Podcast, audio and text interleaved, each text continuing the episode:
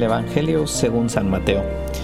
En aquel tiempo Jesús recorría todas las ciudades y los pueblos enseñando en las sinagogas, predicando el Evangelio del reino y curando toda enfermedad y dolencia. Al ver a las multitudes se compadecía de ellas, porque estaban extenuadas y desamparadas, como ovejas sin pastor. Entonces Jesús dijo a sus discípulos, La cosecha es mucha y los trabajadores pocos. Rueguen por lo tanto al dueño de la mies que envíe trabajadores a sus campos. Después, llamando a sus doce discípulos, les dio poder para expulsar a los espíritus inmundos y curar toda clase de enfermedades y dolencias.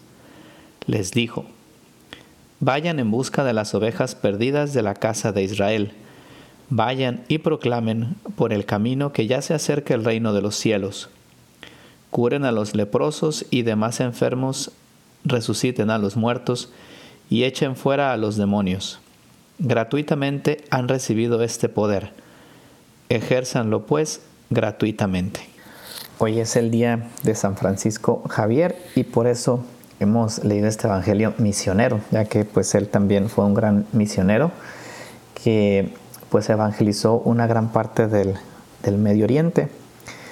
Y en realidad pues es uno de esos discípulos que podríamos leer en la segunda parte de este Evangelio a los que Jesús manda y, les da poder para hacer precisamente lo mismo que hacía Jesús. Y creo que detrás justamente de, este, de estas líneas se esconde el mensaje central de este Evangelio, que es, eh, pues como cristianos estamos llamados a compartir la vida de Jesús. Eh, las expresiones que usa este Evangelio es que Jesús en un momento dice, eh, predicando el Evangelio del reino y curando toda enfermedad y dolencia. Y después cuando se refiere a los discípulos, les dice que les da poder para arrojar espíritus inmundos y curar toda clase de enfermedades y dolencias. Y posteriormente también dice, vayan y proclamen que ya se acerca el reino de Dios. Es decir, los discípulos están haciendo exactamente aquello que Jesús estaba haciendo antes. Y por tanto, pues Jesús les invita a compartir su vida. Jesús les invita a hacer lo que Jesús hace. Y pues creo que en esto se resume una buena parte de lo que significa nuestra vida cristiana. Porque por un lado estos hombres son discípulos, es decir, son personas que están ahí aprendiendo de la vida del maestro, que están viendo qué hace, cómo reacciona, qué piensa, qué dice. Pero por otro lado, Jesús también en un momento los envía a que hagan eso que él está haciendo. Pero todo esto nace, en primer lugar, pues del contacto que tienes con el maestro. Y en segundo lugar, después de ahí explota lo demás, eh, el hacer aquello que hace el maestro. Y viendo todo esto, pues una de las primeras cosas que me hacía preguntarme es, pues qué tan atractiva se me hace la vida de Jesús, qué, qué tan atractivo se me hace su mensaje, porque pues siendo honestos también el mundo tiene un mensaje muy atrayente, el vivir en la forma del estilo del mundo, pues de alguna manera nos lleva a estar cómodos, a estar tranquilos, cuánto nos muerde, por decirlo así, el estilo de vida de Jesús? ¿O será que ya nos hemos acostumbrado? ¿O será que ya nos hemos acortonado y que pues más o menos no sabemos el Evangelio de memoria, pero yo creo que ese encuentro con Él que debe tener el cristiano y del que van a hacer todo, tiene que ser algo que evolucione y algo que sea constante porque yo creo que nuestro esfuerzo por evangelizar, y estoy seguro que muchos de nosotros tenemos ese deseo también de hacer algo bueno por los demás y de cambiar el mundo, eh, pero si no nace de ese encuentro con Jesús, de ese conocimiento cada vez más cercano con Él, pues tarde o temprano nos cansamos, porque nos empieza a exigir algo que no tenemos, porque intentamos sacar fuerzas de donde no las hay. Y lo primero que tenemos que hacer pues es ser discípulos, es decir, estar con el maestro para poder después compartir su vida. Y vemos esa mirada misericordiosa de Jesús, ¿no? Que dice que veía a estas multitudes como ovejas sin pastor. Bueno, pues cómo me ve Jesús a mí y después cómo veo yo también a los demás. ¿Quién vive en mí? Yo creo que esa es la pregunta que nos tenemos que hacer ahora que estamos pues eh, preparándonos para la Navidad y que estamos en tiempo de Adviento.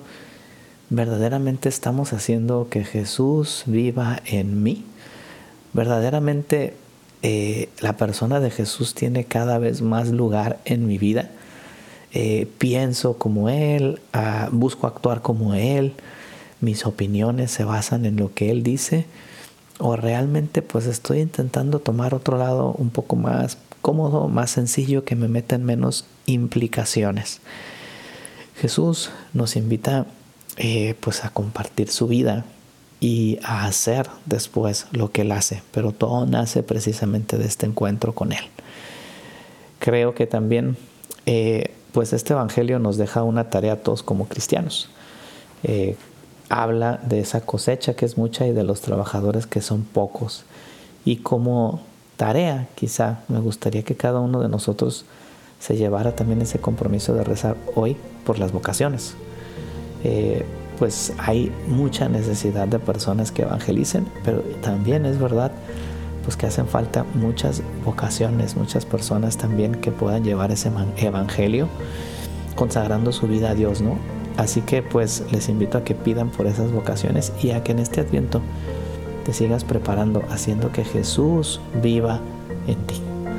Que Dios les bendiga. Soy el Padre Evanibaldo Díaz y les invito a compartir nuestro podcast que haría Jesús.